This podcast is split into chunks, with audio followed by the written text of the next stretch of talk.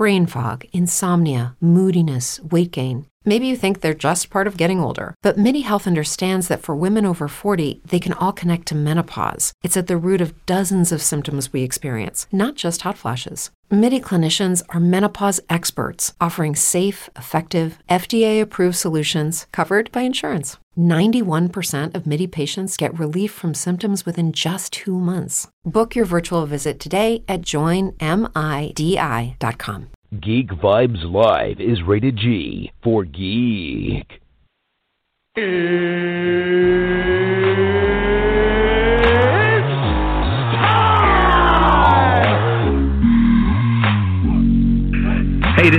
This is Matt This is Phil Lamar.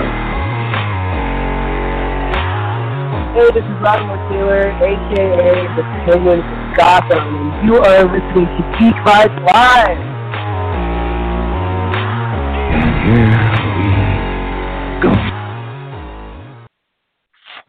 Wow, good morning, everyone. Welcome back to another exciting episode of the Top 10. Um, we have a little bit of a long title for this episode, but that's okay. It's going to be the top 10 roles you didn't expect an actor to excel in. To kind of go a little bit further into that, the explanation is say there's an actor who is primarily known for playing one sort of part and they get a role and you really were like, yeah, I like that character. Um, I like that actor, but I don't know if I could really see them in that part. But then you see the movie or TV show and you're like, yes, that person nailed it. So that's what we're going to be doing today. As always, I am your host Tia, and I have the amazing Brittany with us today. Brittany, how are you doing? I'm doing amazing. I feel like I I just talk and there'll be this applause of oh yes. you know, one day, um, I'm not overly familiar with switchboards or anything, still kind of learning. But one day I'm just going to implement an applause factor. So as soon as I introduce people, it's like, ah, ah. Do like a soundboard. Yeah, you know, I mean, I don't know if anyone's ever been to a live show of one of those daytime talk shows or whatever, but they actually have people, well, a person standing in the corner kind of telling the audience when to applause or when to aw. So I'm just going to do that.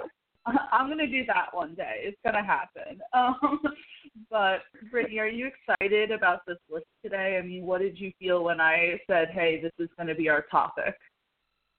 I was very excited, but I was like, man, I was like, I gotta sit there and see because, you know, I sometimes don't. uh I go in with such an open mind sometimes that sometimes I'm like, I'm either uh really like just happily surprised or I'm like, well, I didn't expect much, so I'm not disappointed. You know, I have to give props for that. I think it's always good to walk in with an open mind. Unfortunately, when we like an actor, we're so used to them being in something, we kind of have this preconceived notion in our head, which kind of messes with it. But that's why I thought that this topic would be a good, uh, good one for today. So I think Brittany and I are going to kind of kick off the list. We are expecting Leo to be joining us at some point, but I think I'm. So normally I like to let my guests go first, but I'm sorry, Brittany. I'm going to take the top 10 spot today because I think that this will be a good topic for us to transition to. So, are you ready, Brittany? oh, I'm ready. Okay, so my number 10 pick is going to be Jon Bernthal in Sweet Virginia as Sam Rossi. Um, and I oh, am man, picking I'm so this. happy. I'm picking this because I know that Brittany knows the subject, so we're good here. Um, if you are a Jon Bernthal fan or if you've seen a few of his stuff, you kind of have this little bit of a notion that he always plays these rough and tough guys. I mean, after all, we have him as the Punisher, which came out last Friday. If you guys haven't seen season two, it was awesome, but I digress. He's played the Punisher. He's played Shane on The Walking Dead. He's had multiple roles that are kind of in that realm, and everyone really thinks of him like that. And it's funny because the other day, I believe it was Friday, I had a a show, Geek Vibes uh, review with some of the boys at Geek Vibes Nation. We were talking about the Punisher season two, and they were kind of joking how you know Jon Bernthal's always getting these roles. If a movie or TV show needs someone similar, it's like, oh, I'll give Jon Bernthal a call. But about, I think two years ago in 2017, there was this independent movie that came out called Sweet Virginia, starred Jon Bernthal and Chris Abbott. And Bernthal completely plays a character that you would never expect him to. He plays this character, Sam Rossi, who was – a former rodeo star who got injured one day and kind of has early uh, onset Parkinson's. So he's very meek, he's very shy, his hands shake. Um, he owns a motel in Alaska called Sweet Virginia. And there's at some point in the movie where a lot of people are complaining about guests in one of the rooms because they're yelling constantly and he has to go confront them and he has his head down and he's shaking and he's so meek and the the guy who he's trying to confront closes the door on him. And we all know that if that were Frank Castle or Shane Walsh that conversation would have gone a different direction. But it didn't because Sam Rossi is just not that kind of guy. So it really was a role that no one really expected him in. And I had even read these reviews at some point that with Chris Abbott coming in, they really you would have expected that the roles would have been reversed because Chris Abbott plays like this dangerous hitman. And so you would have expected that Chris would be Sam and Jon Bernthal would be the other character, which kind of is blanking right now. But anyway, so Jon Bernthal really played a character that you just would never have expected him to. And I thought personally that he excelled in it. Sam Rossi is one of my favorite characters of Jon Bernthal. If you haven't seen Sweet Virginia, I would highly suggest watching it because it's just a great movie. It's a little independent film, so it's not, you know, a huge blockbuster or anything like that. But as far as the story that it tells, and again, Jon Bernthal just does an amazing job. So that is going to be my number 10 pick um, for this list today. Brittany, do you want to give me your opinion? I was about to say, you know how much I love Sam Rossi in that movie. I was going to say, I I do love that scene because you really do expect that, you know, Jon Bernthal plays always these aggressive characters. You know, he's a villain. He's the one that's like murderous, you know, Frank Castle even Brax and the accountant, like he's always doing something thing you were talking about where, you know, he goes to handle the guy that's like uh, the loud tenant and with his uh he ends up uh the guy's abusive. And you think, Oh, you know, Sam Rossi's just gonna kick his butt, they're gonna, you know, get into it. And it's like, no. He he's small with an S M O L. But uh and just to see you know feeling is so bad for him and you know you don't it's hard to get that feeling when normally you see like oh he's so beefed up. You know nobody can to see him in such like a vulnerable role. It's like very unexpected but he like he kills it. I think so. And it's funny because there's even a follow up scene to him confronting the neighbor because again people are complaining um i think you're right brittany that it was that the guy was being very abusive to his wife. And so sam goes to confront him again and he's so angry that he tries to get into a fight with the guy but he can't even make a proper fist because his hands shake so much and he ends up getting his ass beat. And really just that was a great great role um, for Jon Bernthal to really show that he has acting range and to kind of prove to people that he doesn't always have to play these rough and tough roles. I mean, listen, we love them, obviously. You mentioned Brax from The Accountant, which was also a great movie, but um, roles like Sam Rossi, I think, are something that you know don't Jon Bernthal out when it comes to those type of roles because he can certainly do it. I don't know if you know this, Brittany, but I think that he would I could have sworn at some point I thought that he wanted to play like a romantic lead in a movie. I think I think they should give that to Yes. him, right, Hollywood? right. I think it was like they were like he was like, Yeah, but with a face like this you don't exactly get romantic leads. but I don't know. Hollywood is recognizing him more and more for being a good-looking guy because I told you that the uh, latest ep- the latest season for the Unbreakable Kimmy Schmidt came out this past Friday, and he is in it, right? And the one of the main characters is describes him as a complete beefcake, a muscle daddy, and a solid ten. So people are recognizing. you know what, Brittany? Screw this top ten. We're just going to talk about Jon Bernthal the whole time. No, I'm joking. Um, but what was that last part you said? I said, screw the top ten. We're just going to talk about Jon Bernthal the whole time. I know, I just make it a Jon Bernthal episode.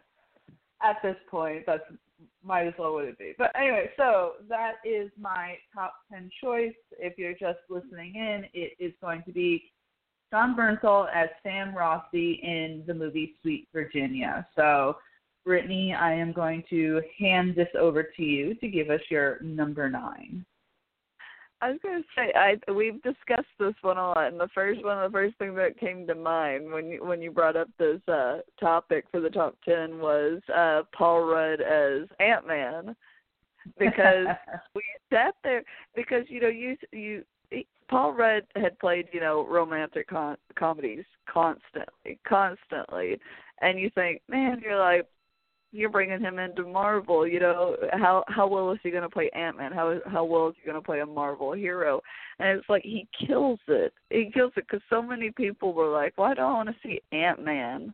Literally, Ant Man. Of all the characters they could have made a movie about, you know, people were saying, "Oh, we don't even have a Black Widow movie yet, and we have Ant Man." And it's like I have thoroughly enjoyed every Ant Man, and most of it's because just Paul Rudd playing Ant Man. When you're like, "Oh, he couldn't be a hero. He couldn't be, you know, a a, a costumed hero," and it's like he kills it kills it with the humor with his daughter you know it's just like i did not expect it. And very much because you know paul rudd had already played all these you know he's very typecasted.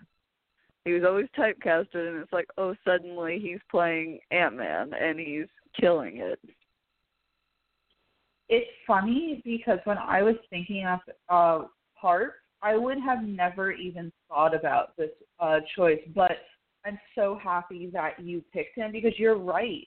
When it was first announced that Paul Rudd was going to be Scott Lang in Ant Man, um, people were confused. This is the first time really that they brought an actual comedian in to play a role. And I think that people were kind of a little skeptical about having him in the MCU, but I could not even imagine anyone else playing uh Ant Man at this point. As you said, he's killing it. Um he's so great in the role. Every I enjoyed Ant Man, I enjoyed Ant Man and the Wasp, I enjoyed uh his role in Captain America Civil War. I'm so excited to see him in Avengers Endgame. It's gonna be a really great time. That's such a great choice because it's like we really didn't expect the performance that we got from Paul Rudd, and he had, as you see, he has definitely taken this role seriously. He's in shape. He has, you know, really just embodied uh, Ant Man. This is a honestly, Brittany, I'm blown away because I would have never expected this for this list, but I'm so happy that you even picked it. Yeah, well, because I was sitting there and I was like, you know, with romantic comedies, people normally don't get to really show their acting chops. They're like, oh, I'm a pretty face and I'm funny. That's literally all I have to do. And to so see him to do a role that, yeah, it's still funny, but it's like it takes way more acting chops to do something with like the Marvel universe than like a straight to DVD romantic comedy. Exactly. Um, yeah, for for this number nine to do Paul Rudd and Ant Man, I'm so happy that you picked it, and I'm really looking forward to him in Endgame. Have you watched the trailer to that, by the way? At the end, when he's kind of like, "Hey, it's me, guys. You know, let me in." when they're like, "Oh, is this a recording?" It's like you really don't expect it because, like, you know, spoiler alert, with everything that happened at the end of Ant Man two, you're like, "Oh, hey, what are you doing here? We thought you were basically dead, or worse than dead." exactly. So I think that is going to be really great. Um, just to kind of interject here, we are going to welcome Leo onto the show. Leo, thanks for joining in. Hey, hey, everybody. Thanks for having me. um, Leo, so we have Brittany on the phone as well, and we have been starting off the top 10 roles you didn't expect an actor to excel in. Um, it's perfect, actually, that you called in. We just did the number 10 and the number uh, the number 10 and the number 9, just to kind of catch you up a little. Uh, for number 10, I picked uh, Jon Bernthal as Sam Rothstein in Sweet Virginia, which, if you've not seen the movie, it's oh, actually. Oh, yeah, that's great. Thank you. And um, Brittany picked uh, Paul Rudd in Ant Man because uh, he, you know, this was kind of at the time that they cast him to have a comedian actually introduced within the MCU. I remember even people were a little skeptical about him and his inclusion. So, and as now we've come to realize we love Paul Rudd as Ant Man. So, Leo, do you kind of want to comment on those two choices? Great choices. I definitely agree with uh, Paul Rudd. Um, I remember going into Ant Man, I was like, uh, what? Um, I I do like Paul Rudd as an actor especially from like Wet Hot American Summer and some of the past roles he's done. But I definitely didn't see him as like a superhero. I'm like, uh, this guy's way too funny and goofy. And not that that's a bad thing, but I was just like, I don't know if this guy can play a superhero. He just kind of plays a dumbass a lot of the time, or a badass in Wet Hot. Uh, but I mean, great, great, great performance in Ant Man and the Wasp, especially. I really like the dynamic between him and uh, Evangeline Lilly. So, great, great job, great choices. Yeah, absolutely. He, I, I love the dynamic between him and Ant Man and the Wasp. I really hope that we get to see her again. You know, spoiler alert again, what happened at the end of Ant Man and the Wasp.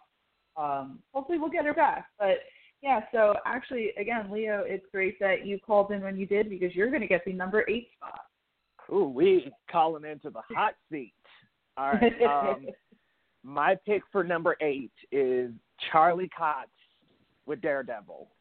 Um, as far as I know, before Daredevil, Charlie Cox was kind of no name.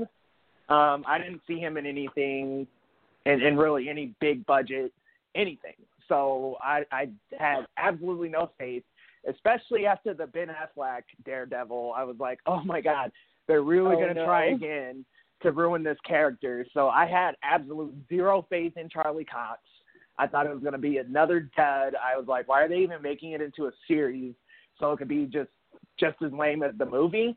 And I seen that first episode and I was immediately impressed. Like, holy shit, he is like a badass lawyer and a badass superhero both in one. Uh, he really plays like the the best part about his portrayal as that is he really portrays the struggle very well between you know being Daredevil and being Matt Murdock. Um, and I think that a lot of superheroes and a lot of uh, actors kind of miss the mark on that because I think an important theme in superhero in being a superhero is that struggle between having a normal life and balancing that with having to fight crime on the streets. And you really see that in Daredevil, especially season three, where he's just like, I'm not even going to be Matt Matt anymore. I'm just going to go full time Daredevil. And he just he portrays it very well, and he puts a lot of effort into it because he actually paid to have those red sunglasses uh, altered so he could be it could be like look like as a blind person. Sorry, gosh, I, I just woke up, but uh, he, he tinted those red sunglasses to ha- to make himself blind, basically. So he really put himself in a role to play as a blind person, and that's not easy. Um, and his stuntman is just crazy, crazy in the mask. I mean, wow, that black suit I thought they could have blended the black and the red suit, to be honest, in season three, but that's a conversation for another day. But I'm definitely going Charlie Cox, Daredevil. I just, I mean, going into it, coming down from Ben Affleck's Daredevil, seemed like it was just a bad idea. He was a no name, but he really has done well so far. And I'm sorry, y'all, I'm not going to give up on Daredevil. I know it's been quote unquote canceled, but I'm not giving up on my Daredevil. um, I'm not giving up on Daredevil either. Hashtag save Daredevil completely. Like we, I don't know if you know this, Leo, but um, I think Rotten Tomatoes just voted for Daredevil as like the show of 2018. So everyone's recognizing it, and I love this choice because it, I I had never heard of Charlie Cox before Daredevil, and now I think he is like the cornerstone of like the Marvel Netflix MCU. He is like the Iron Man. Um, everything rests on his shoulder. We kind of, you know, he is the forefront, and his acting abilities are so amazing. Um, in season three of Daredevil, in episode four, where you know he has to play a he's like a blind guy who has to play you know a, a see you know someone who can see and it's so believable. It's so believable, and I'm like, this is just like quint, like peak, peak acting. Um, Charlie Cox is just so good as his role, and as you said, we had Ben Affleck as Daredevil, and that was just terrible. I went back and looked at like clips, and I was like, wow, this is bad. So to kind of go from that and really just give us what fans have probably always wanted which is just amazing. Um, Brittany, what do you feel about Leo's choice? I really like it because one, like Tia said, I had never even heard of Charlie Cox. So whenever Tia at first year she was getting into Daredevil, and I was like, uh, you know, I don't, I don't think it's something I'm just going to jump into watching.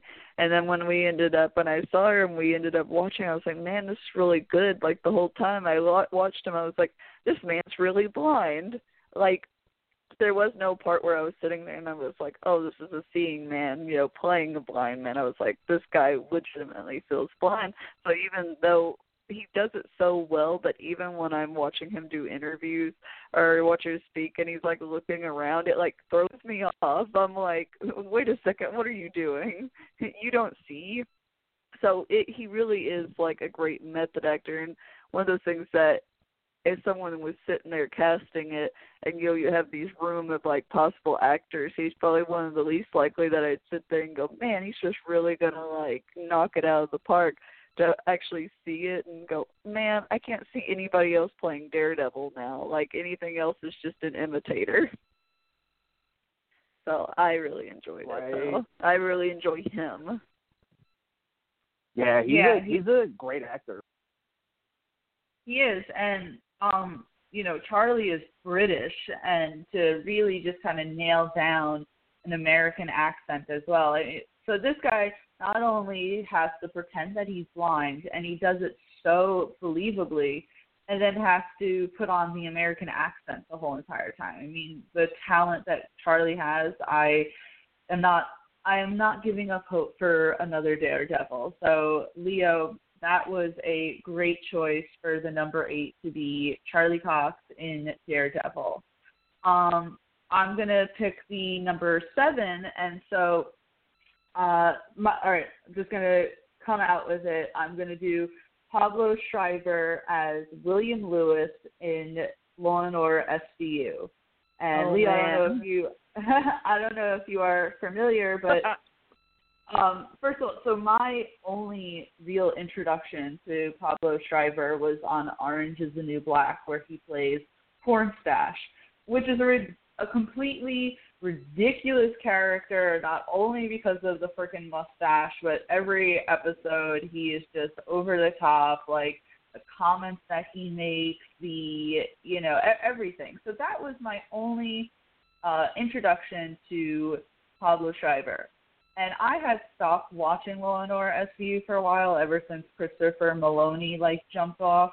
And when I went back to start watching it and watching the episodes where Pablo is playing the serial killer rapist William Lewis, like completely blew me out of the water. The way that the, and I know it's like it's acting, guys. Of course they can be two different roles, but to really you know that you just kind of think of this actor as one character in the Netflix series Orange New Black, and for him to completely scare the shit out of you in Law and Order SVU. I mean, he played a bad man, a really, really bad man who was just dangerous, uh, smart, cunning, manipulative, and I really don't think that SVU has had a villain like they had in William Lewis. And it was also a different direction for the show to really take because the show every episode is really different. They deal with a different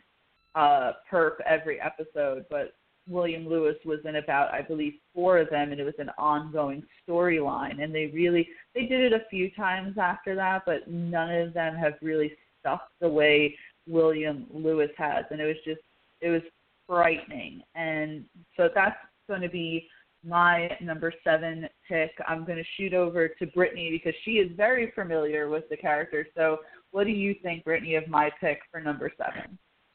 Oh man, like I was gonna say, William Lewis is one of those characters that you talked about, and I was like, oh no, I'm having flashbacks. I'm having flashbacks to the episodes and how awful he was. I think that's a great pick because with Pablo, you know, even on Instagram, he's always smiling. He's always happy. He's a very carefree guy, very of the world. And then you see him, you know, rapist, serial killer, monster.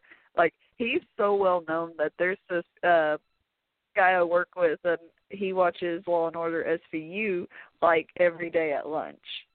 And I sat there and I said, "Do you remember William Lewis?" And he just looks at me with this sheer like, "Are you stupid face because how could you forget William Lewis? And I don't think any other character brings up that kind of emotion, especially in Law and Order fans. So for him to play it so well that you know people are still sitting there and going, "Yeah, that was a bad, bad man." I think is really even with us watching it. I don't normally get scared with those kind of shows. I'm like, this is fiction. To actually watch him and go, you know what? I think I can sleep with the lights on. I think I'm okay never watching these episodes again. I, so for me, I think yes, he he definitely blew it out of the park. I don't think anybody else could have done it better. Where he he has such like emotion in his face, like when like those ticks, like the the tilt of the head, like the eyebrows like tilting a certain way. Like he very much like became that character, and I really don't think I couldn't imagine anybody else playing it. And it's funny because you know Pablo was still young. Like I mean, he is still young, but you know, I don't think anybody else really saw him coming out of the gate to become this like super villain of the SVU universe. Right, and it's funny. So not too long ago, I suggested to my parents that they watch this movie 13 Hours, which was a really fantastic movie. And I was talking to my dad, and he was like, "Yeah, I really liked it, yada yada." And I was like, "You know who the guy who played Tanto was, right?" And he goes, "Too." And I was like, "Well, you know, he was on Law and Order." And he was like, "Who did he play?" And I was like, "William Lewis." And he was like, "No way, no way did that guy play that villain." Like he, it blew his mind that that was even the same person because of uh, the sheer impact of William Lewis within the SVU uh, universe. So he he just really like holy shit, great great role. Um, Leo, are you familiar with this role? Um, not super familiar. I'll say. I, I I'll admit, uh, unpopular opinion. I like Criminal Intent better than uh, Special Victims Unit. So I I kind of remember watching a little bit of SVU, but I'll admit I don't have uh, enough knowledge to really weigh in on this one, but I, I trust both of you that he's a great villain for the Special Victims Unit. My dude on SVU was always Ice T. Yes. Love Ice T, yo. I'm like, hey, like, I I think of whenever I think of SVU, I think of the lady who plays Olivia and Ice T, man. Those are just my two, yo, and that old man with the glasses. Um, but yeah, I don't I don't have too much knowledge to weigh in on this one, admittedly. But I'll trust y'all. I trust you too. Well, if you are ever, you know, on Hulu and you're looking to kind of see a scary role that Pablo plays, uh, it's the end of season 14 and a few episodes throughout season 15. He just fucking kills it. But I also have to agree with Leo. Ice T the man. Like, thank God he's still on SVU. Just to kind of, you know, let you know, Leo, the guy with the black glasses, is not on it anymore. But Ice T is definitely Oh, no. killing it. Yeah. Just Uh, ripped his life. Oh man, with the gray hair, he's gone. yeah. He he retired in season 15. I'm sorry. Oh man, I like that guy. Damn. Yeah. That, okay, well. Him and Ice T had a good uh, a good thing going with each other. But I haven't really watched a whole lot of Criminal Intent just because it's really not available anywhere. Like I'd like to watch it just because Vincent D'Onofrio is in it, um, young Vincent D'Onofrio with hair. But so I haven't really watched um, but yeah, so uh, that is going to be my uh, what what are we on seven? Right, that is going to be my number seven pick. Number six. I'm gonna have to go with Shia LaBeouf and Fury, only for the sheer fact I Shia LaBeouf had been going through such a rough patch. To me, you know, I grew up with Even Steven. You know, we had the Transformer movies. We had uh oh, I'm trying to think of the others. You know, he was in Holes. You know, and he always played like these goofy, fun-loving characters. And you know, he had his big breakdown. So you know, when, when like brought went to the movie theater to see Fury and Shia LaBeouf like showed up. At first, I like rolled my eyes. I was like, really, really, this guy in like a World War II movie, and you know he plays Bible, but I loved him in it. It really like renewed something like my faith in him, where I was like, man, he actually can act. He's not just you know the whiny baby where it's like, oh, he's very like highly overestimating himself. I think he's cocky, but I do think he has the acting chops, and I found him very enjoyable in Fury playing Bible, where he's just like, you know, he plays a a very religious uh, Southern man. You know, he's very like by the book, you know, and he either is that conflict because you know, oh, he's very religious. He wants to see his wife. You know, him and uh, Dom have a very close relationship, but I really felt for it. I saw like past the Shia LaBeouf face to like, oh, I actually relate with this character. He's actually, I'm actually enjoying this, and like, and like the Transformer movies, but that's a subject for another day. Brittany, solid choice. I want to tell you that Fury, like, I don't know, it put it, it like transformed something inside of me when it came to Shia LaBeouf. I all of a sudden became this like massive Shia LaBeouf fan because I hated his character in the Transformers movies. I'm just going to put that out right now. He was this whiny little thing, and he was in Lawless, and he was still a whiny little thing, but it kind of like you know did well for the storyline in Lawless, but still wouldn't ever expect him in that sort of role where he plays like I want to say more of an adult, I guess. Um, and in Fury, he really kind of plays the um, voice of uh, oh my god, what is it called? You know, the voice of reason, and he's kind of almost like the dad for everyone there. He's making coffee, he's giving advice, all that. Um, I, I love this character in Fury. I'm telling you that his character Bible and Fury really just made me really want to watch Shia LaBeouf and you know become more of a fan of his. So um, definitely a solid choice for number six, Brittany. Leo, uh, give us your thoughts. Have you seen Fury? I have. I don't like David Ayer, but I did like Fury. Um, yeah, I mean, this is very outside his usual role, just like you guys were saying. Like we're used to the whole, the whole, even Steven kind of immature Shia LaBeouf, if you will. And this was a lot like a a, much more mature role for him.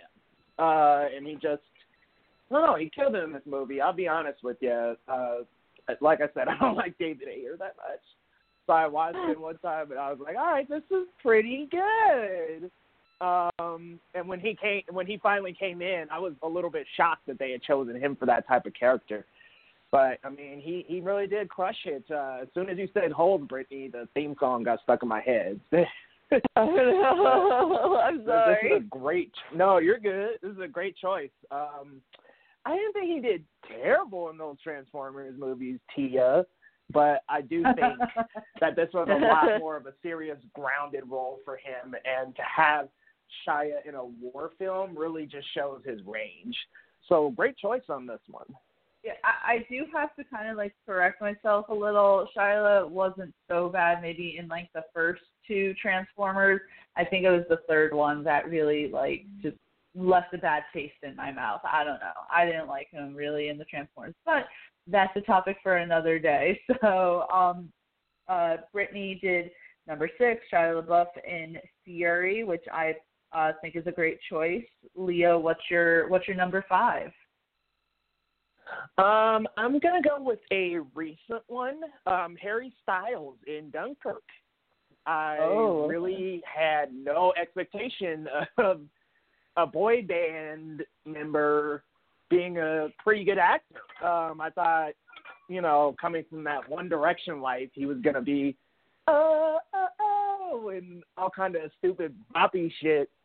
But he was actually a pretty surprisingly good actor. Um, held his role down, held me very interested in the movie. Um, very much just a good breakout role for him. Uh, Nolan's a great director, so that was good for him to get under the wing of somebody who knows what the hell they're doing. Uh, I just I liked it. Um, I will say he didn't have a lot of scripted parts, but his character was the one that was just kind of like hurry, hurry, and like getting everybody out of where they were, and he was just a good actor in that movie. I will say, um, I didn't. I don't like One Direction. so anything, anything to come out of that role. I thought Homeboy, like I said, I thought he was to be singing across stages or whatnot. I honestly thought he might have been playing a performer in the army or something. But I mean, to make him an actual soldier and like him depicting this hardship of really going through this these battles. And he was just he was a really good really good actor in the movie. Um and i was i was very surprised but i'm glad they threw him in there. And i'm actually looking forward to seeing what else he's got. Uh maybe he can do some action or something else but good performance from harry styles in that movie and especially coming from that one direction garbage. Um good for him to get a good role and really really just shine in this movie uh what do you guys think Um, I I have to say first of all, I loved Dunkirk. There's not a lot of movies that really just kind of make me uh sit there with my jaw open because of how stark and raw it is and Dunkirk was one of those movies and I think that uh Leo this is a great choice. I can't sit here and you know actually really remember uh, a lot of his role but I never watched. I, as I was watching, I never thought to myself, "Oh, this is a guy in a boy band." Um, it was believable that he was a Exactly. soldier.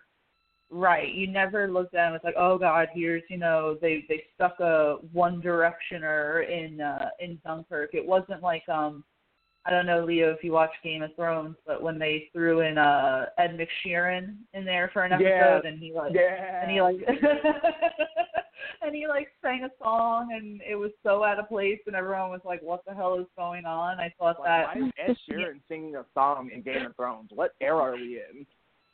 And, and uh, honestly everyone was like perplexed by that. I think even ed sheeran was perplexed but uh th- that didn't happen with harry styles in dunkirk i think that he may want to really go into the direction of being a serious actor and I think that this was a good step for him. Um, so I, I think that was a great choice. Brittany, uh, what do you think? I was gonna say, you know, I haven't uh, seen Dunkirk yet, but you know, I'd heard all these amazing things. Oh, I know, Tia. I know. Or was Leo? I don't know who said that. It was, but uh the thing is, is like I didn't even know Harry Styles was in it.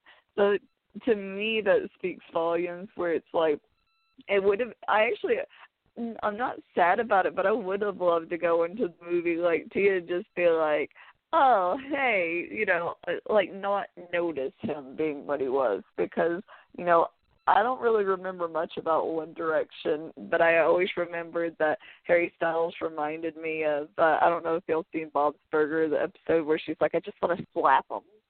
He reminds me of that guy that she wanted to slap.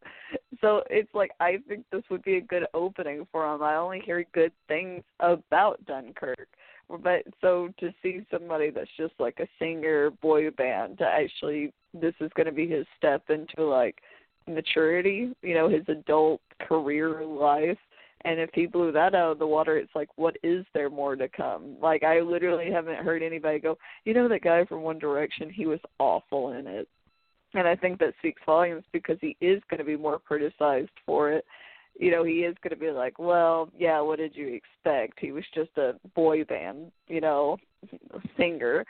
So I am actually I think that speaks volumes that I was so shocked about it. I was like, Really? Him? Really? So I think Well, that's a first- great pick. First of all, Brittany, we got to get you to watch Dunkirk. It's a fantastic Got movie. Tom, Tom Hardy's in it. I mean, come on, you got to watch that. Oh, I But know, I know. to me, Dunkirk was almost like um the uh the pianist with uh Adrien Brody. It was just one of those movies that is intense and just uh, again, Christopher Nolan is just an amazing director. He did such a good job with Dunkirk. So um yeah, Leo, great choice for number five. Uh because we're at the halfway mark, I'm gonna kind of go through the list uh quickly. So we are doing the top 10 roles you didn't expect an actor to excel in. Number 10, we did Jon Bernthal for his role as Sam Rossi in Sweet Virginia.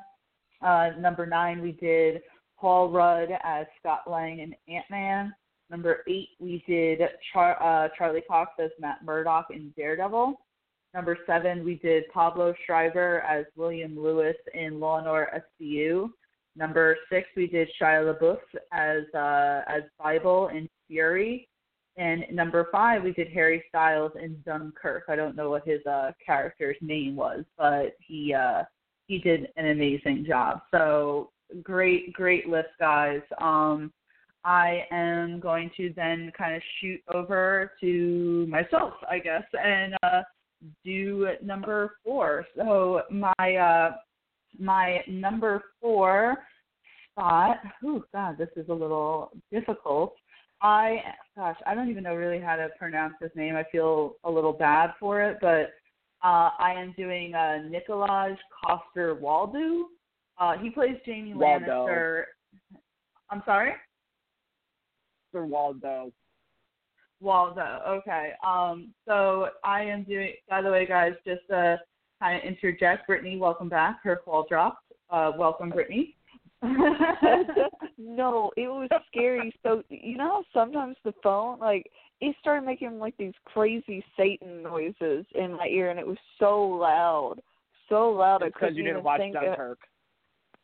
I know, I know, it's because I haven't seen Dunkirk yet. No, it was terrifying. I was like, did the podcast crash? Like, what happened? And it was just like, like intensifying the sound. So finally, I hung up and I was like, I, I'll try again because apparently Satan was like, not today. I'm telling you, I don't know what's been happening. If there's like a voodoo curse on my top ten, but the past couple of weeks I've had a little bit of technical difficulty. So hopefully that will be the last one for this show. But Brittany, I am uh, uh, doing number four, and you're going to know who I'm going to pick. I'm doing Nikolaj Coster Waldo. Waldo? Leo? Am I, what am I doing wrong here? Pastor Waldo. Coster Waldo. Okay, as money in Shot Caller. And Oh my reason, man! and my reason for this is uh, the only thing I knew this actor for was as Jaime Lannister in Game of Thrones. And anyone who's a fan, we have seen Jaime Lannister kind of transform throughout the series, but he's always playing this, you know, pretty boy. He's very privileged because of the family that he grew up in, and he's, you know, a little cocky, and he's having sex with his sister, you know, all types of things. But um, never expected him to be in the in the role as money in shot caller and for those who may not be familiar the movie centers around him who had this really fantastic life. He was quite rich and he gets into a drunk driving accident which ends up killing his best friend. And it is a little unrealistic when you think about it because it's like he ends up getting I think like 10 years or something like that or I think it was that he only got about like 3 years or something and then he just kept getting into prison fights. Um you would think that someone who has like a first offender, you know, blah blah blah. Anyway, he plays this like really hardcore just like almost badass guy and he ends up uh joining like a white supremacy group in the prison because you know he needs to survive and people are kind of beating up on him because he is this uh you know privileged rich guy who never really had to get his hands dirty in his life. So he ends up then but then he rises up uh to become a shot caller to become respected and shit like that. And then he finally gets released out of prison after being in there for a decade and he's still kind of like you know this like really well respected badass guy and he's just really really intense in this movie and i just had to pick it because i never expected pretty boy jaime lannister to just be this gritty dark scary guy that he played in uh shot caller. So that's going to be my choice for number four. I'm going to shoot it off to uh, I'm going to shoot off to Leo. Leo, have you seen uh, Shot Caller? Yeah, freaking Jon Bernthal uh, plays another Frank. yeah. uh, yeah, that movie was actually really good, and I agree with you. I did not see uh, Waldo playing such a good like badass kind of gangster because you're used to him being the uptight Jaime Lannister, who is you know the best sword in the in the seven seas, and very much just like this kind of uppity, you know, very high high powered character. But here you've got somebody who starts out that way, is knocked all the way down back to the bottom, climbs their way up to the top, and then gets out of prison and is still on top. Like it, it's crazy to me when when actors can transform like that because that's such a big range. It almost re- like that kind of transformation almost reminds me of uh, Christian Bale a little bit, even though he wasn't like physically transformed or anything. It just kind of reminded me a little bit of Christian Bale and what he does with his roles and just how he completely transforms, whether it's physically and and uh, his performance or just performance. Very good transition for um, Caster Waldo, uh, and that movie is, is intense. You're like, oh my god, he's gonna die, he's gonna die, like the whole time. So just just a great performance from from Waldo. And I, to be honest, after seeing Shot Caller, I was like, I really want to see more of him. Um, I want to see him as like more of a hero. I want to see him in other kinds of roles. Like I want to see him in other things now after that movie. It was it was really good. Um, almost almost passed me by, but that was a good one really liked it, and I like uh I like Waldo. So hopefully he acts in some other stuff. I, I'm kind of nervous for him and other stars in Game of Thrones and what will happen after. Yeah, I have to agree. You know, now, get get more roles uh, and and things like that. Yeah, I um Game of Thrones did finish wrapping its uh you know last uh, last season even though it hasn't aired yet. So the, these actors are kind of um sorry about that guys on the market essentially and I don't think that Shot Caller probably got the recognition or even the blow up that it should have deserved because it it was an intense freaking movie and uh, of course I walked into it primarily for Jon Bernthal playing another Frank but coming off of Game of Thrones, I also was very interested in it for Waldo because based on the tra- uh, the trailers, it just looked like a role that I never expected him in, and he really killed it. I really do hope that he gets more roles, and that if you know, uh, you know, cast directors are looking, they don't just even though again he's great in Game of Thrones, but I hope that he they just don't look at that and they look at other work like uh like Shot Caller Brittany, I know that you're familiar with shot caller, so tell me your thoughts on my number four pick. I'm sorry, Brittany. I, I just wanted to say one more thing. That damn yeah. handlebar mustache was fucking amazing. All right. it was great. It was great. That I was like, all right then. Sorry, Brittany. but for, I don't Brittany? care. I'm just I'm just happy to be here. Uh, no, I really I really enjoyed it because you know I had just seen him. You know, the only thing you really know him by is like being a Lannister.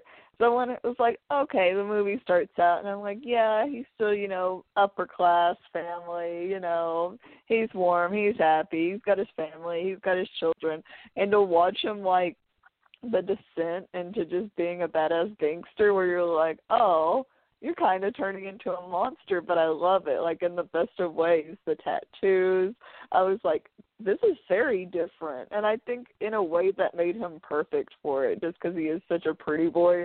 Where it's like watching him become very ruthless was pretty like it was shocking, but like in a good way because that way that movie was so bloody. Because if y'all remember Jon Bernthal and his uh final scene, that was pretty intense. That was it was a movie I was not expecting for like for him to be in. You know, he he's not the.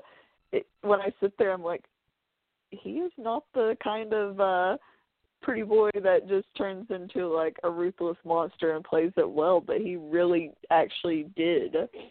I always just forget the actor's name because he has a hard name. What's the short version y'all been going with?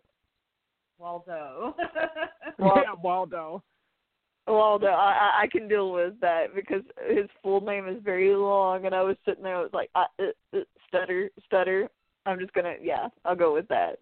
But no, I loved it. It made me actually want to watch more of Game of Thrones because at first, you know, I haven't watched a ton of Game of Thrones. So when I saw him in season one, I was like, "Oh God, really? This guy? I hate this guy." And then everybody's coming out like, "I love Jaime Lannister," and I'm like, "What the hell? Why? Why?" Because as I said, I only remember him from season one. So season one Lannister is the man I'm seeing play this guy, and I'm like, "What happened? What happened to you?" Yeah, he uh Jaime Lannister obviously transforms throughout the seasons, becomes much more likable. I didn't fan him in season one, but uh yeah, that fi- spoiler alert, I guess, for anyone who hasn't seen Shot Caller. But I was not expecting his character to kill Jon Bernthal's character in that movie. I was like, holy shit, he just didn't even like hesitate. Right. He was like just he just like went in on it because it's like holy shit because then you know you find out everything that he's trying to do you know and it all leads back to the end and i was like holy shit and i was watching the movie and uh my boyfriend paulie was watching the movie and he was like damn he was like it's really believable that jon bernthal's character is dying right now. Like it was crazy and like you know money just did that. So it was really intense and it was definitely bloody but i i loved it. Um i thought it was so good. I also enjoyed uh seeing gosh what is his name? I think it's like uh juan pablo raba from uh like the first season of narcos. He was in it. He played like a small little character but i i thought that movie was really badass. Um so yeah Thank you guys for supporting my number four pick. Uh, I'm going to shoot over to Brittany so she can take number three. Okay. I'm gonna have to really go with uh Tom Cruise in the Mission Impossible movies because I had never seen Mission Impossible until Mission Impossible Fallout. And all I remembered of and I haven't really much was gonna say I, I think I had watched like the first one like all those years ago. So with uh with Tom Cruise, you know, all I remembered him as the crazy man jumping on the couch, you know, Scientologist, like a crack shot. So when I watched it, I literally I remember going into the theater and I was like, I'm literally only here for Henry Cavill. I'm literally like, I do not expect Tom Cruise to be good. And then when I watched it, I was like, I kind of hate how he's great at this. I kind of hate that he's really like a great actor, and I actually see why he's working. So it took me back watching the movie when I was like, oh my god, he's good. What happened? My whole world is being turned upside down right now in this moment. Um, I hear Leo dying on the other end, so I'm gonna shoot to him. Brittany, that is a dagger to the heart. You've only seen you hadn't seen the other MIs. No, I hadn't, because you know, because that was the thing. I didn't like Tom Cruise, so I didn't want to watch them. But then when the new one came out and everybody was talking about so amazingly about it, I was like, well, okay, I'll, I'll watch it. I'll watch it. And I was like, I kind of want to watch the other ones now, and I kind of hate myself for it. Oh man, so Tom Cruise, uh, and this is what I hear. I'm not going to say that this is like true to to any extent, but I hear he's a very like um picky producer in that he likes himself to be on screen a lot. He likes to run in every damn movie. Um, but I first got hooked on to Tom Cruise uh, when my dad showed me a movie when I was little. I uh, hope you guys have seen it by the name of Top Gun. Um, and after that, uh, in Risky Business, I think I've really just kind of seen him as as that character that's just like running from explosions in every movie and and and jumping and doing all these crazy stunts and and just always an action star. And he's been doing MI since '96 um, when the first one came out. Uh, so I guess I'm just for me, I'm not as surprised. I, I guess I, um, but but man, I mean, go back and check out those other Mission Impossibles. Rogue Nation was eh, but like the the rest are pretty strong. Uh, the second one was bad too. Don't you could you could probably skip MI two to be honest. you're like you're like they're all great, but skip this one and skip this one. Just, just focus on the first they're, one. They're all as a series, as a series as a whole, they're good. But a few of them are kind of eh. I'm not gonna lie. Movies. Yeah, exactly. To, sorry, I have to agree a little with Brittany on the fact that, like, you know, I've never been the biggest fan of uh, Tom Cruise, just I guess on a personal level. But if there's one thing that you can say about the man, it is dedication. Because I think, from what I heard, someone correct me if I'm wrong, but he almost like died filming uh, Fallout because didn't he like I don't know? He broke his ankle jumping during a stunt, and he broke his arm doing another one. Yeah, oh, because he because he like insists on doing his own stunts. So I mean, you've got to give it. He may be crazy. He may be crazy in his real life, but he is a dedicated actor when it comes to these uh these action films and. He is going to be coming out with another Top Gun, so it's going to be interesting to see what yes! he does with that. so, uh, but uh, you know, I I still think that it's a good choice that, that uh, Brittany picked Tom Cruise for Mission Impossible Fallout because if you are someone who maybe is hesitant on watching his movies because of the way you feel about him, then you should just kind of like pop over and just watch Mission Impossible because it's a great movie, great action, and Henry Cavill's in it. He's awesome as well. So, uh, Brittany, fantastic number three. Leo, I'm going to shoot over to you so that we could uh, do the number two. All right. Um, I'm gonna play a little devil's advocate here though, and say that Tom Cruise has been in action movies for a while. So, so just saying, y'all. But anyway, um, I, I know I'm probably sounding like a, uh, I'm sounding super repetitive, but I gotta go Hugh Jackman Wolverine. Like that's one I think that all of us can probably say never ever saw him being a good Wolverine. He was too tall. He was not bulky enough. He didn't have an accent. He didn't smoke the cigars right. I mean, like if you watch that X Men animated series as a kid and you wa- uh, read a lot of the X Men comics, you were disappointed too. And he didn't appear in the yellow suit, and I just he was too pretty looking. He was too dashing. Like Hugh Jackman, 2000 X Men. Like I I believe all of us felt the same way when I can say, "Fuck no, this is not my Wolverine."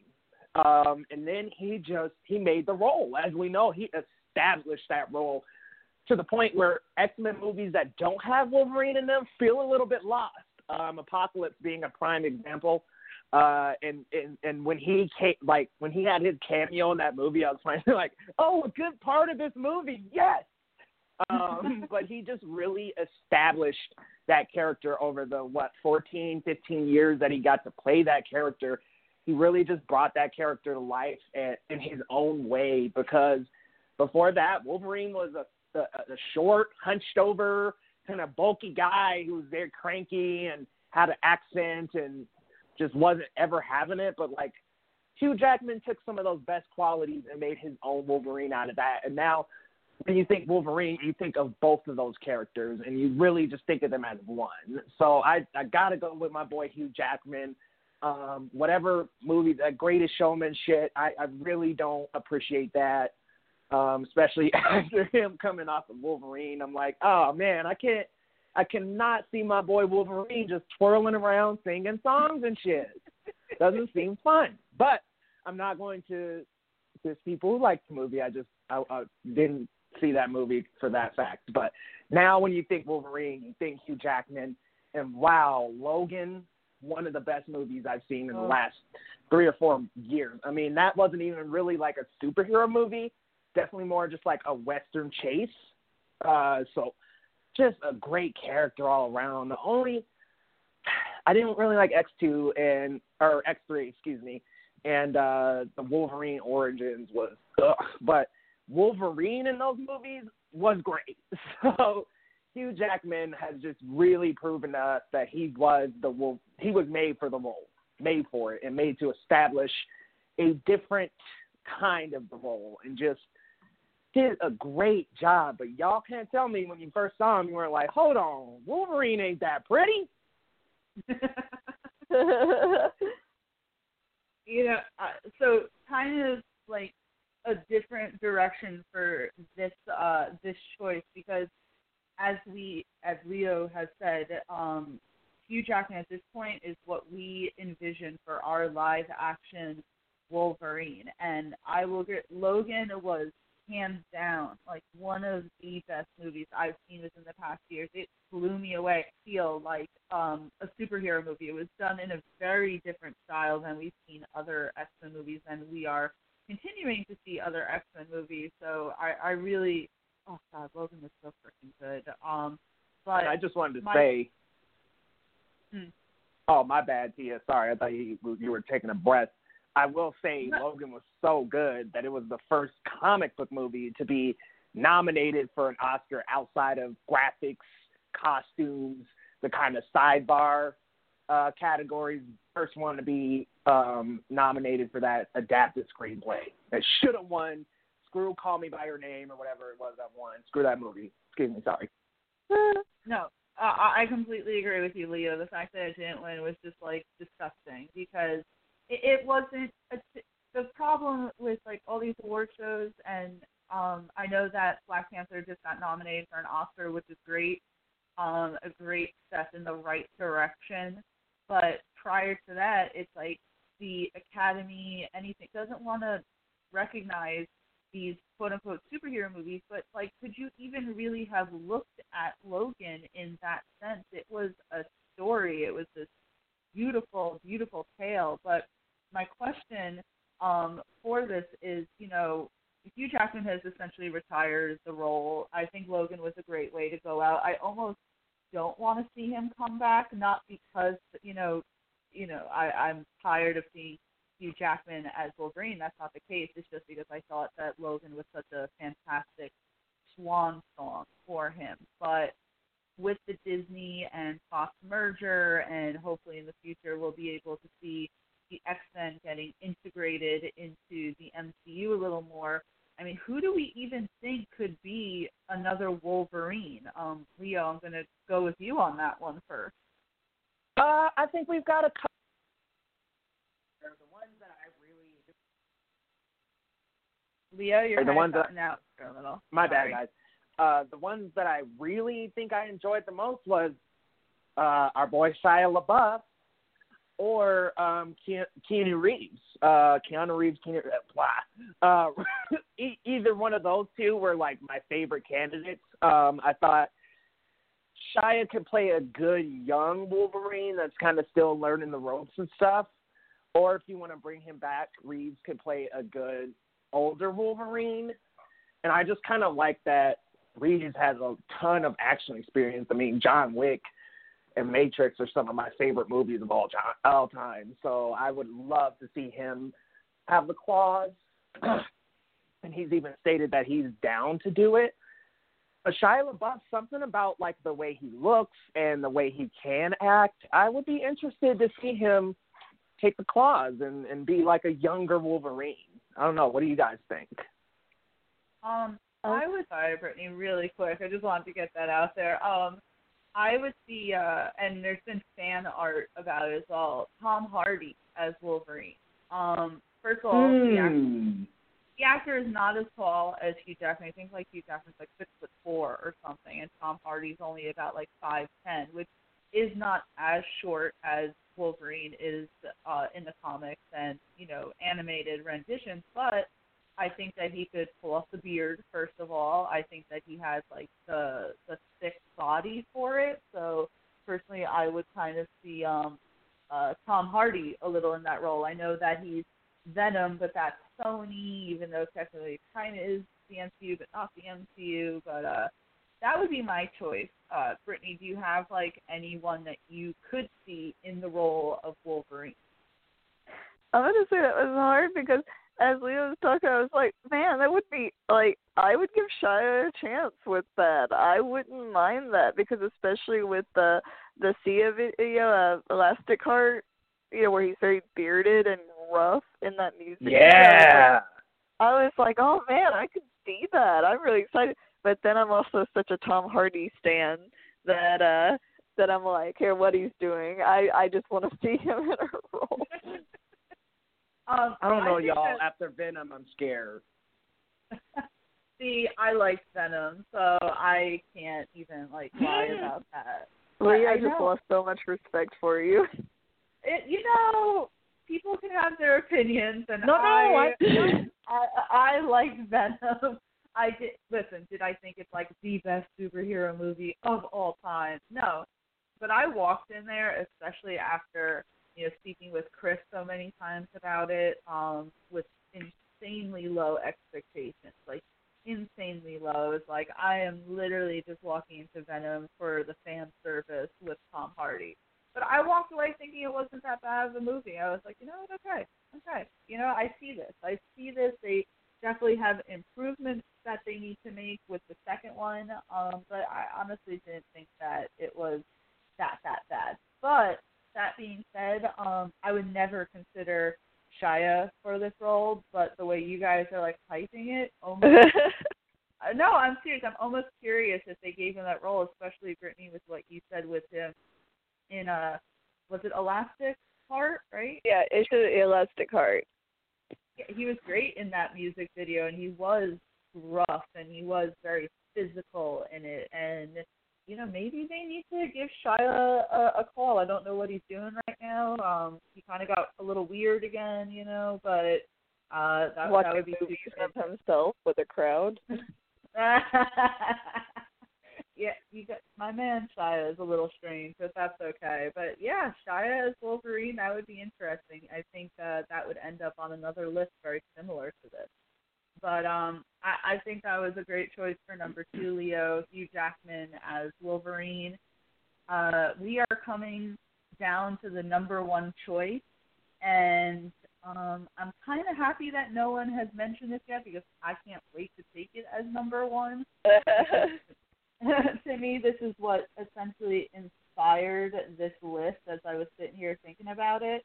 And my number one choice is going to be Ledger as the Joker. Um, because Ah, first of all, I didn't want to take I- that from you. huh? I didn't want to take that one from you. I know. I Yeah. remember Tia talking about. it. I was like, I know what she's gonna go with. Leo and Brittany, such gentlemen here. Um, but uh, you know, I was a fan of Heath Ledger's even before uh, he played the Joker, and I loved him in A Knight's Tale, Brokeback Mountain, uh, Ten Things I Hate About You. But when I heard that they had casted him as the Joker, I was like, no way. I was like, listen, I love Heath, but he is the pretty boy. He's in these, you know, romantic movies. There's no way that he would a be able to fill uh, Jack Nicholson's shoes, and there's no way that he would be able to give us a believable Joker. And holy shit, was I wrong?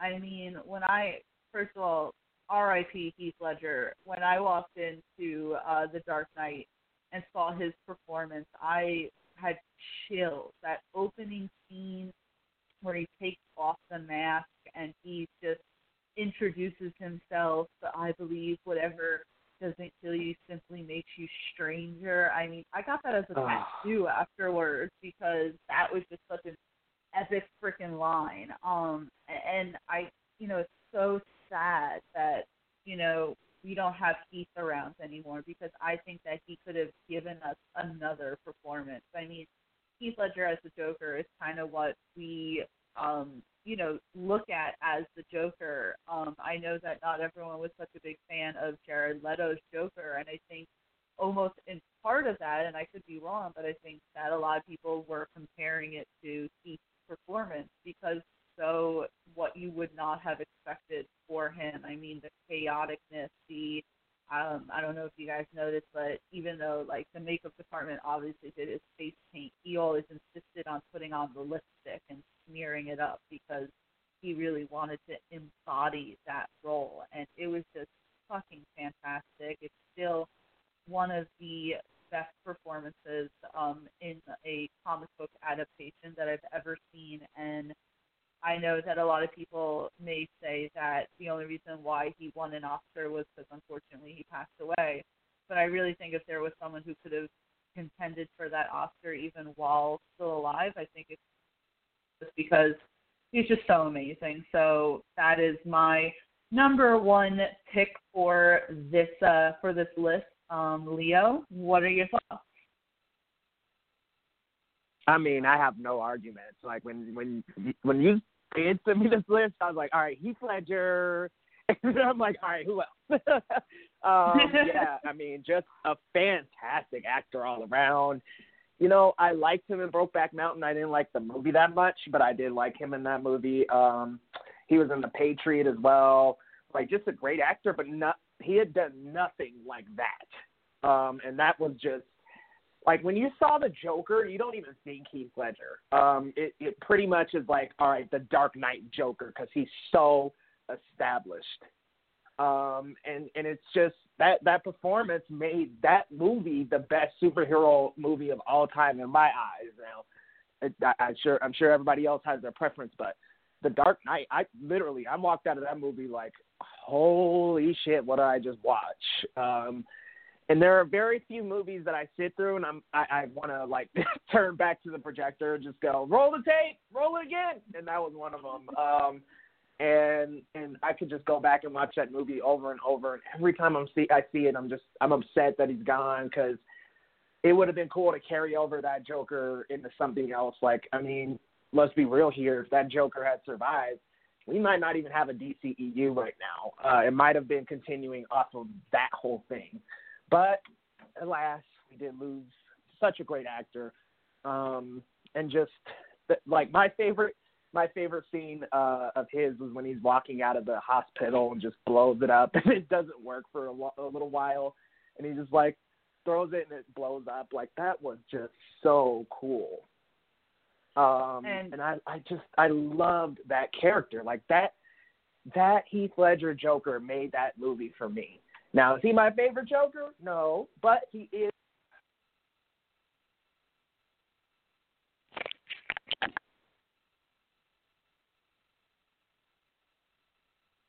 Hello. I'm still here. Sorry, I my Bluetooth kind of disconnected for a second. Can everyone hear me? yes, we can. Okay, cool. All right, Leo, you were saying? Oh, I was saying, like, fantastic, phenomenal actor. I mean, oh man, you think Joker, and again, it's a it's a Hugh Jackman thing. You think Joker, live action, that's the Joker you think of. Now there are other ones. Uh, definitely think of Jack Nicholson as well, and uh, Cesar Romero. But I mean, he just he took the Joker and did something completely different to where I can agree with some that you know he's not necessarily a Joker out of the comics, but the one that he established is just such a great character, and it's he's a favorite in pop culture now, and it, it's just top to bottom great, great, great performance. And I didn't even know about the lipstick thing. That's really dedication. Yeah, I mean, Heath Ledger just really, you know, took that role and ran with it. Um, another little fun fact that scene, Leo, that you had been talking about a little earlier with him walking away from the hospital and it not working at first, that that was authentic that really it was meant to explode the first time he uh you know pressed the button and it didn't. And Heath Ledger just stayed in character while figuring it out. And so that when it exploded and he did that little hop and a skip that was that was real because it was like oh okay now it's exploded. But um just just a great great performance. Um you know Brittany what are what are your thoughts?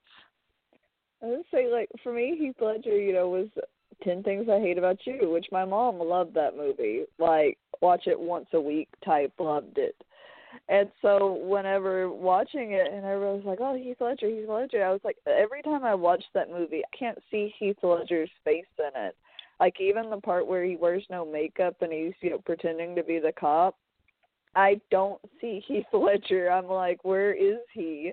It doesn't feel like him at all. So he just he entirely made that character his own where you it made you kind of like disassociate where you're like dang heath ledger you really got into character for this especially like tia said he was always doing the romantic comedies he played the bad boy he played the pretty boy you know he was always that but not uh, you know a murderous uh psychopath that makes people decide on two votes who dies so it was very different but very welcomed and it is sad that we don't get more of him to be more surprised by the mm-hmm. roles he's taking you know? I was trying to think of the word for it. I wish he was still around to give us that same surprise with it because the joker i remember i was terrified. I went and saw it with a friend and she was like can we leave I said, "What?" she goes, "This is horrifying. Why are we here? You know, this isn't Batman." And I said, "It's it's Batman in all its gritty glory, honestly." And she's like, "Why isn't this rated R?" And I'm like, "Ah, I don't know, but this is great. The Joker was definitely scary, and even like watching people try to do stuff with that character, I feel like they don't grasp the same like character as Heath Ledger did. Like it's very hard to replicate. Yeah, I mean, he's just uh, there's so many great like scenes in of his in that movie. I love when he, you know, tells the people on the boat to figure out which boat he's going to explode. It was just him and Christian Bale. They had an amazing rapport with each other throughout the whole entire movie. Um, and again, Heath Ledger's performance is exactly what inspired this list, and I'm really happy that we were able to put him as the number one because I can't picture anyone else for the number one. So I, I think we have a great list today. I'm going to go over it one more time before we give our little honorable mention. So, again, this is the top 10 roles you didn't expect an actor to excel in, and the number 10 is Jon Bernthal as Sam Rossi in Sweet Virginia. The number 9 is Paul Rudd in Ant Man. 8 is Charlie Cox in Daredevil seven is Pablo Schreiber as William Lewis in SVU. Six is Shia LaBeouf in Fury. Number five is Harry Styles in Dunkirk. Number four is Nikolaj Coster-Waldau Waldo in Shot I'm never gonna say that right. Um, number three is Tom Cruise in Mission Impossible Fallout. Number two is Hugh Jackman as Wolverine, and number one is Heath Ledger as the Joker. Um, re- it's it's great that actors can really transform themselves because unfortunately we really do typecast them um in certain roles. And i mean it it has to be frustrating as an actor sometimes to be typecasted. I kind of view it as it, it must be nice because they're always going to get work but then at the same time you know actors primarily get into the field because they want to explore different characters. So it's nice when they're given the chance to do so um, we do have a little bit of time, so I'm going to kind of like shoot over and ask what some honorable mentions you guys had. Leo, did you have anyone else on your list that you didn't get to speak about today? Um, I, I'll just go with one for now because there was one more that I had that was just on the tip of my tongue. But um, Michael B. Jordan is Killmonger. Uh, he's always in a uh, protagonist role. I don't think before that he had been ever been an antagonist. Um, so to see him just be so kind like so ferocious and and evil and just I mean just out for blood and so like hell bent on vengeance against his family was pretty effing impressive. Um, not to mention, it was like a lot of the Marvel villains that had been that had come in had just kind of had this like machine shop uh motivation to where it was like, oh, I just I'm gonna take over the world. Like Ultron was very much like a well, I just want the cyborgs to be better than the humans. Like that's that's something that we've already heard before, but for him to come in with a motivation that's almost convincing um, in terms of whose side you're on. Pretty damn good acting. Um, him and Ryan Coogler just have this magic together that with the both of them on any movie, he can do anything. Um, so I, I, I definitely want to put Michael B. Jordan on a honorable mention for that because I think I mean before that, Fruitvale Station, Creed, that awkward moment, um, and those aren't movies where he was a villain. Uh, so just great first time as a villain and a great performance as an MCU villain overall because we know how weak those villains are. Um, do we know? So I know that his character was killed off in you know Black Panther, but we are getting a sequel. And do we know if like there's going to be any way that they can try and like fit him back in? Because let's admit, you know Loki's died a thousand times, but yet you know Tom Hiddleston keeps popping back up as Loki. So do we know if there's any plans of reviving Killmonger at all?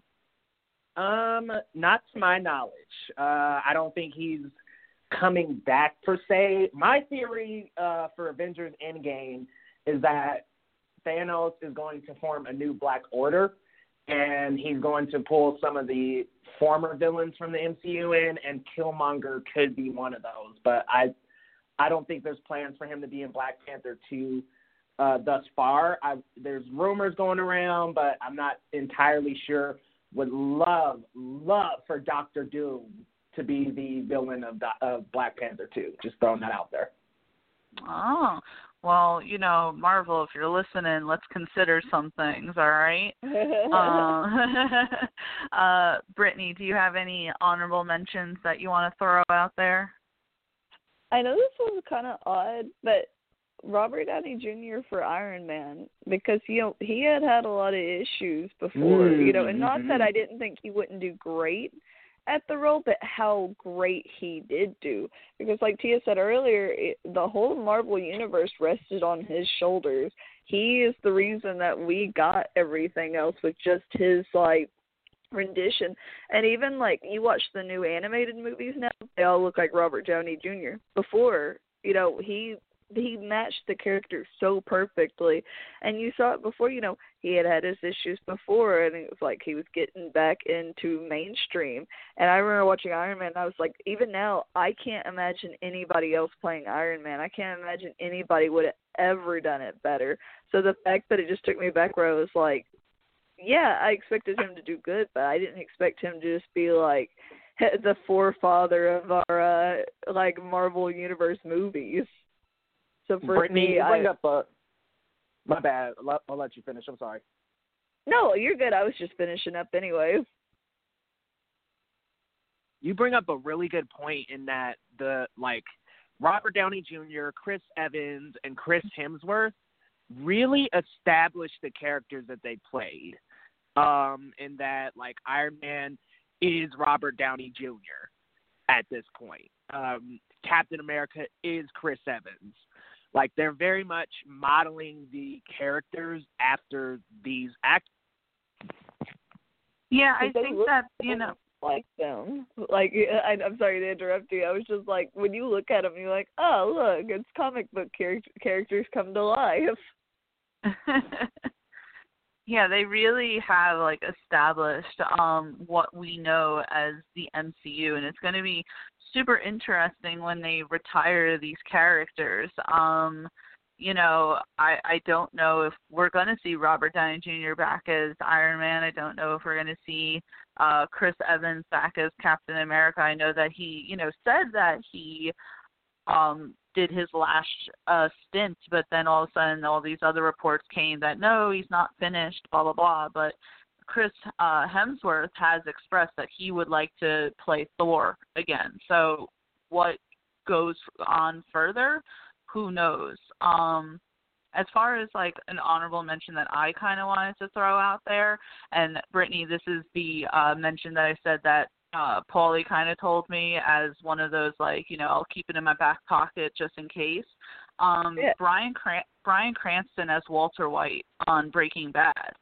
Uh, oh you man. know, coming off of Malcolm in the Middle and what we've probably, you know, seen him as prior and then all of a sudden to just be like this bad ass in Breaking Bad and I, I think that a lot of people who probably grew up with the Malcolm in the Middle didn't expect uh Cranston to really transform the role that he did in uh in Breaking Bad. So that kind of I want to throw that out there really just to have it on air.